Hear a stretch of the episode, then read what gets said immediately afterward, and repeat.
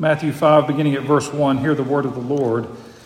Seeing the crowds, he went up on the mountain, and when he sat down, his disciples came to him. And he opened his mouth and taught them, saying, Blessed are the poor in spirit, for theirs is the kingdom of heaven. Blessed are those who mourn, for they shall be comforted. Blessed are the meek, for they shall inherit the earth. Blessed are those who hunger and thirst for righteousness, for they shall be satisfied. Blessed are the merciful, for they shall receive mercy. Blessed are the pure in heart, for they shall see God. Blessed are the peacemakers, for they shall be called sons of God. Blessed are those who are persecuted for righteousness' sake, for theirs is the kingdom of heaven. Heavenly Father, we come this morning asking that you would use a crooked stick to point the way to the straight and narrow, and we ask this in Christ's holy name. Amen. We're continuing our series in the Gospel of Matthew that we started back in the fall. If you've been with us, you'll remember the first four chapters of Matthew are designed primarily to establish this truth that Jesus is the fullness of the Old Testament. And Matthew has done that in a number of ways. We've looked at these fulfillment formulas. That's one of Matthew's favorite devices, pointing out time and time again, and we'll continue to see this, that Jesus fulfilled this Old Testament prophecy in this way. And we saw that in the genealogy in the opening chapter there, where Jesus identifies with sinners, and particularly those coming out of the Old Testament, both Jews and Gentiles. And we've seen that in these first four chapters by presenting Jesus, Matthew presents Jesus as retracing the footsteps of those people that he came to save. The nation of Israel from the Old Testament, Gentiles to this day, sinners.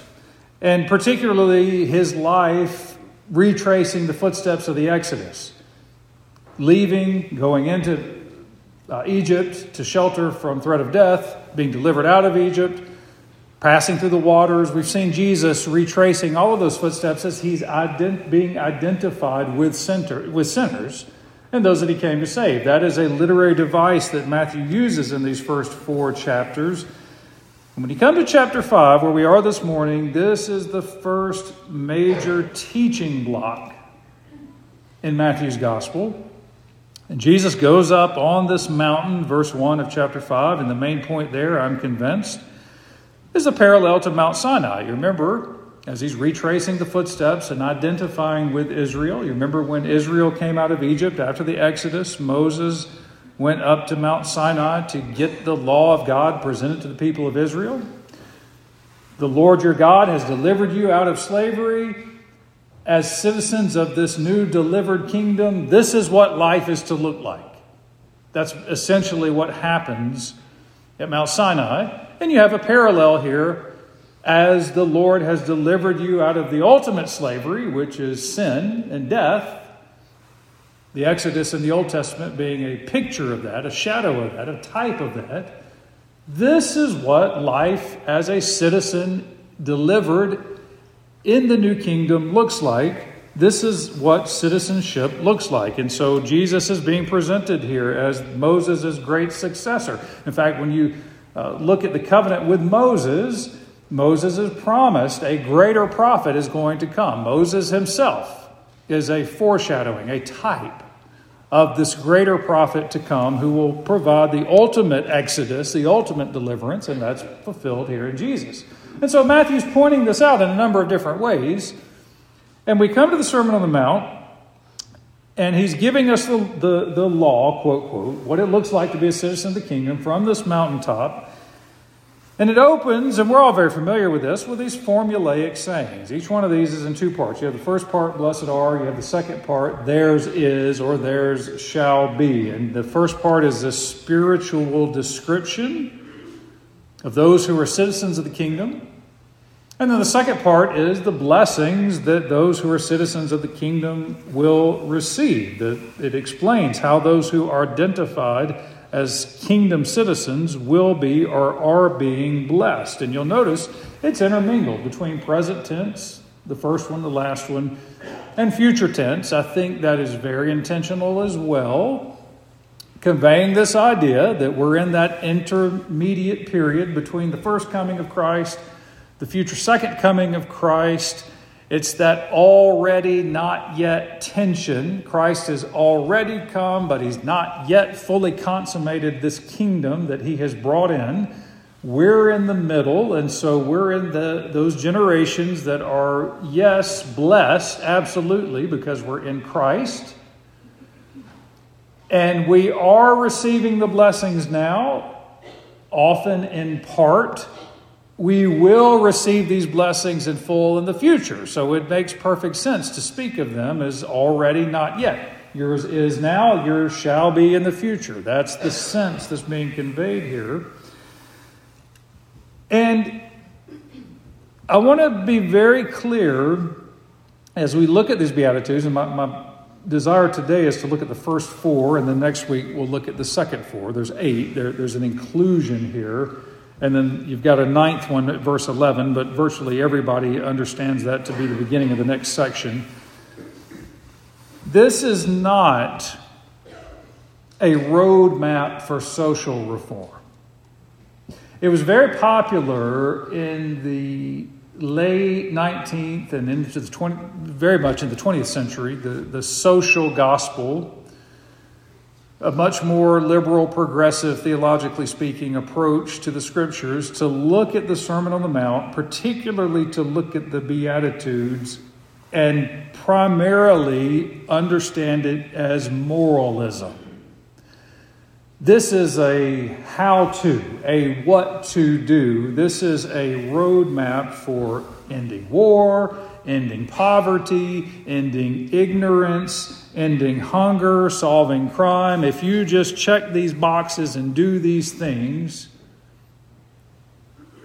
notably divorced from any concept of righteousness or salvation or repentance or Jesus Christ, if you do these things, making them essentially a list of works, society will be reformed, social reform will happen, and uh, the, the uh, kingdom will come in by our own might and by our own effort. That's not what the Beatitudes are.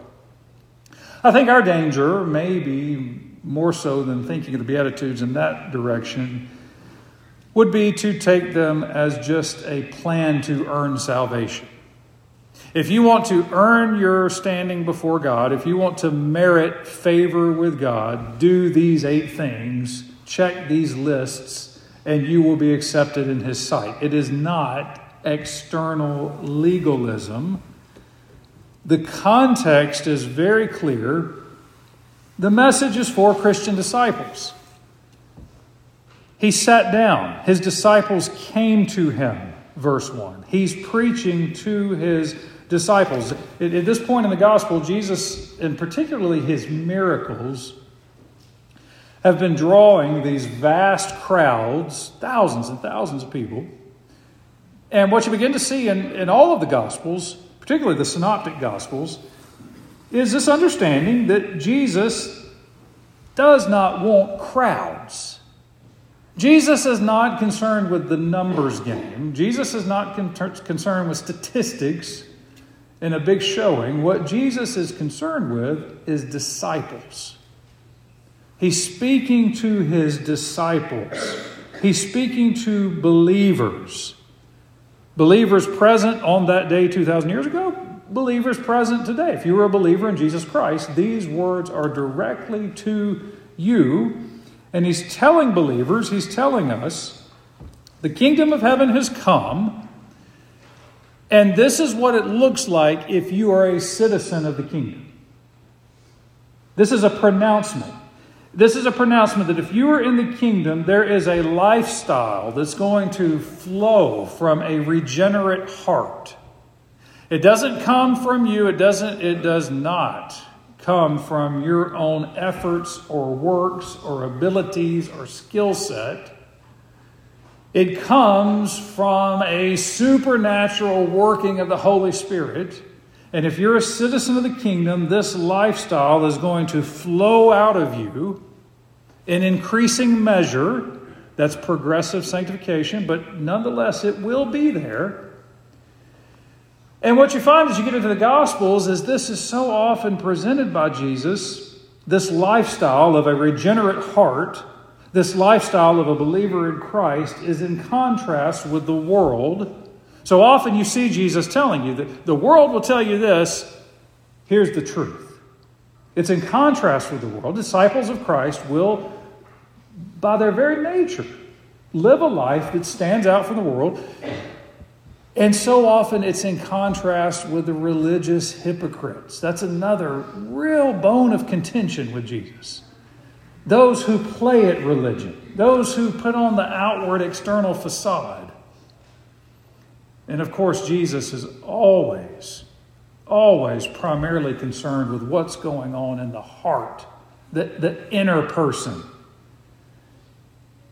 And just like this is not a roadmap for social reform, this is not a plan to earn salvation, the blessings that are attached to each one of these characteristics are not those subjective, fickle types of happiness that depends on external circumstances and feelings. I think we come into this world pre wired that way. I think as a result of the fall.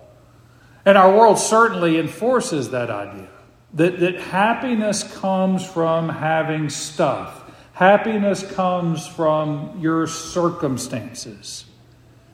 But this is much deeper than this. This is a happiness that is pronounced upon us from divine, a divine on high God, the Creator, and He says, You are blessed because I am blessing you.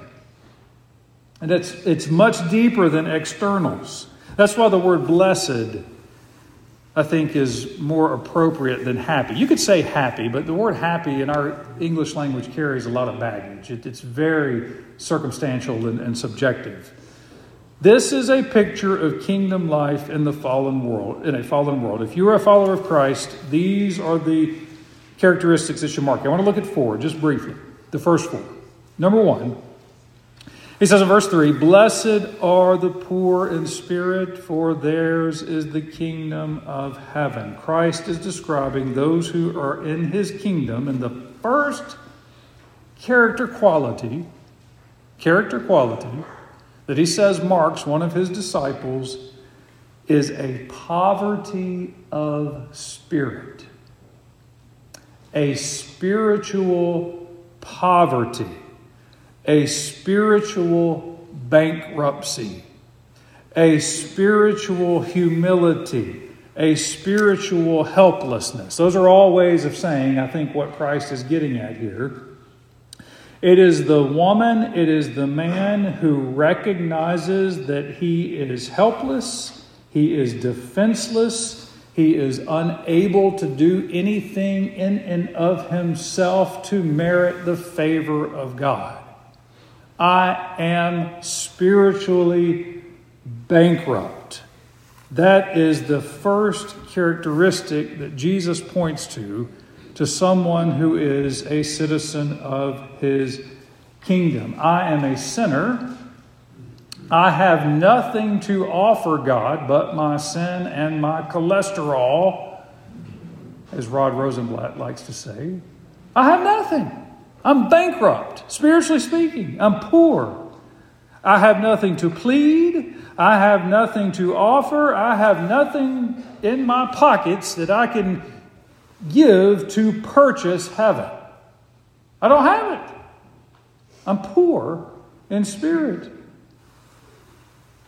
And I think very naturally that first character trait leads to the second character trait that he mentions in verse 4 Blessed are those who mourn. Or another way you could loosely translate that is happy are those who are unhappy. Happy are those who are unhappy. That's quite a paradox. What, what kind of unhappiness, what kind of sorrow, what kind of mourning brings about the blessings of Christ, the comfort of Christ? Well, if the first characteristic is to be poor in spirit, to be bankrupt in spirit and acknowledge it, that's one thing. That's great. That, that is step one. If you're a follower of Christ, if you're a, a citizen of his kingdom, you have to recognize your spiritual poverty but it's another thing to mourn over that. It's one thing to acknowledge it, it's another thing to mourn it. It's another thing to express sorrow and to grieve over it. Confession is one thing, contrition is another thing, and they have to go together. True repentance involves both. A true follower of Christ exhibits both of these. I am both uh, confessing that I have nothing to bring and I am also contrite and mourning and sorrow, sorry that I have nothing to bring. That's a, you could maybe say the second stage of spiritual blessing. Jesus is talking about people who are grief stricken over. It's not just that I recognize I'm a sinner, it's that I'm grief stricken that I'm a sinner. It messes me up that I'm a sinner. It bothers me deeply that I'm a sinner. It, it's that godly mourning and sorrow over the fact that I have nothing to offer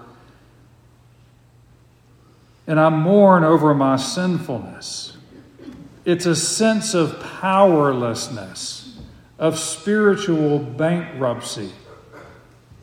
It's a sense of uncleanness and unworthiness and a sorrow over that.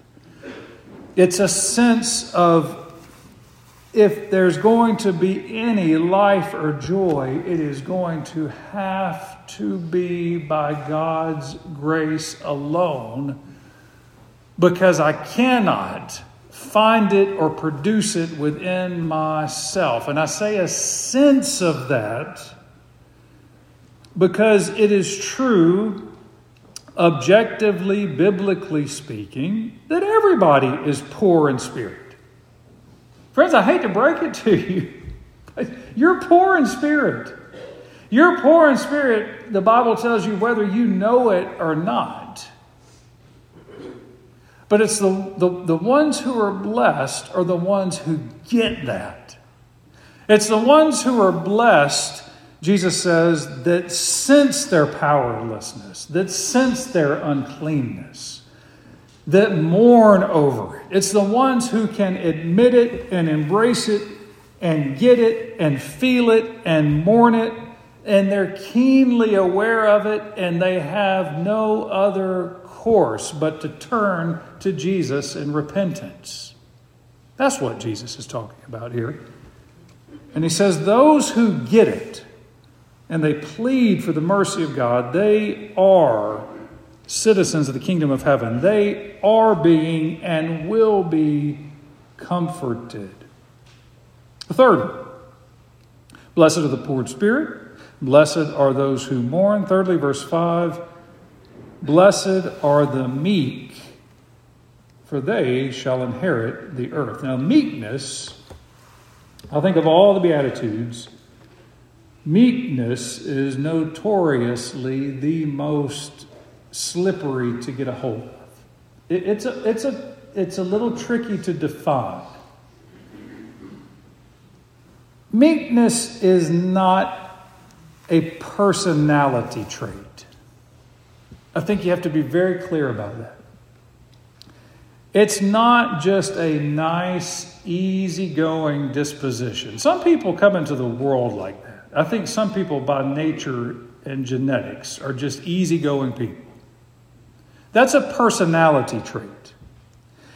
And I think some people by nurture become meek. I don't think Jesus is talking about some people are easygoing, reserved, shy, timid because they were always beat down as a child. That's a personality trait. Or the child who was raised in a house where the parents never said the word no and always spoke in soft, loving tones. And there was never any conflict or arguing or raising of voices. And as they mature into adulthood, they are very mousy kind of people. That's a personality trait. I don't think Jesus is talking about timidity or mousiness. I don't think he's talking about introverts. I'm an introvert by nature. I just I just am, always have been.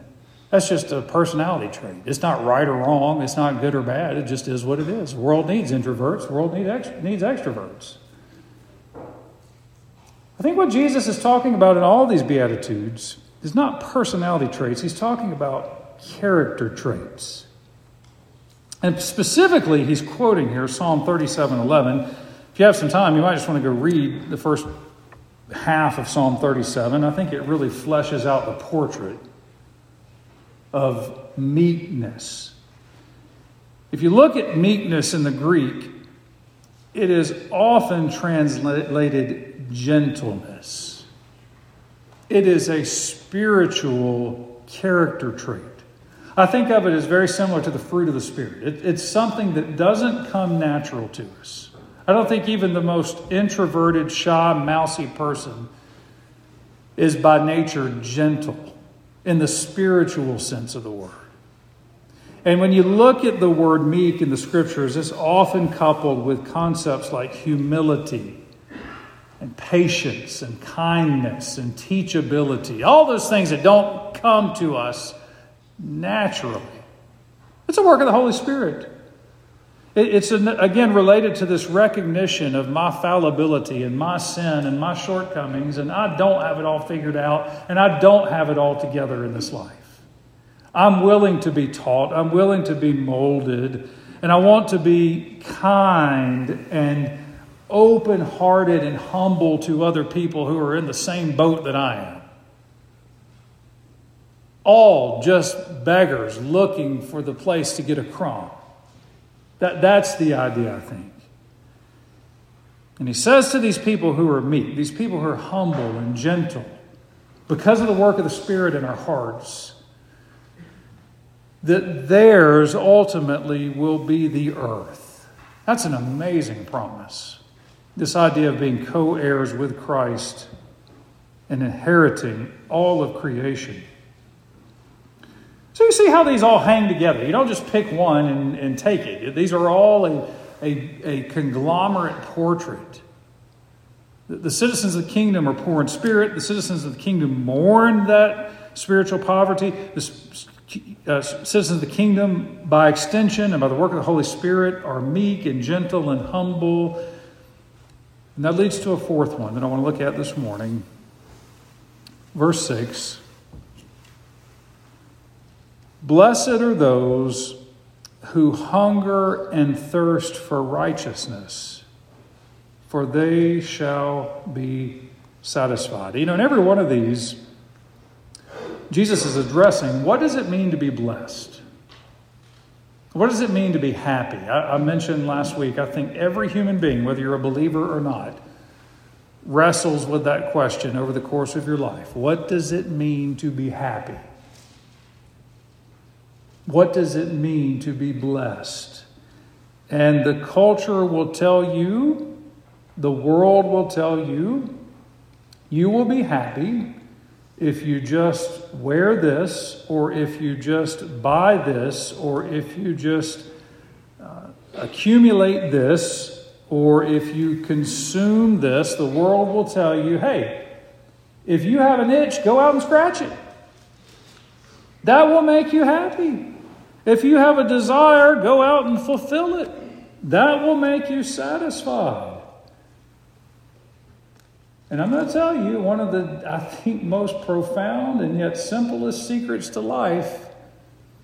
You can pursue decade after decade what the world holds out, the carrot on the stick, to tell you you will be happy And sometimes you'll grab it, and sometimes you'll spend years chasing it, and you'll never grab it. And either way, you're not going to be satisfied. You'll get that promotion, you'll get that girl, you'll get that bank account, you'll get that insurance policy, you'll get that new Xbox, or you'll get that one millionth like on Instagram, whatever and you won't be satisfied. That, that desire will never go away chasing the things of the world. C.S. Lewis famously said, If I find in myself a desire which no experience in this world can satisfy, the most probable explanation is that I was made for another world.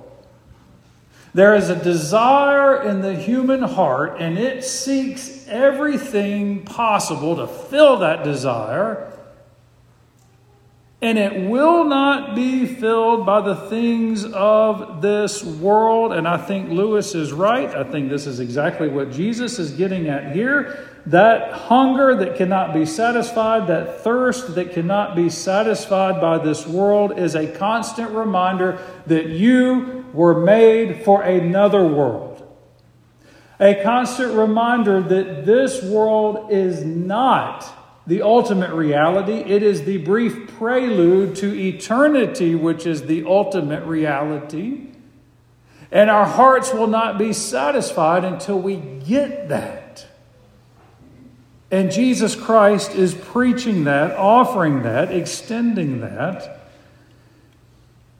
And I love this metaphor of hunger and thirst. That is the universal metaphor. I don't care who you are, where you live, when you live, how old you are, etc., etc. Everybody knows what it's like to hunger Everybody knows what it's like to thirst. That is the universal metaphor. And particularly, you think of these disciples 2,000 years ago. Here's Jesus on this mountaintop. These are desert people.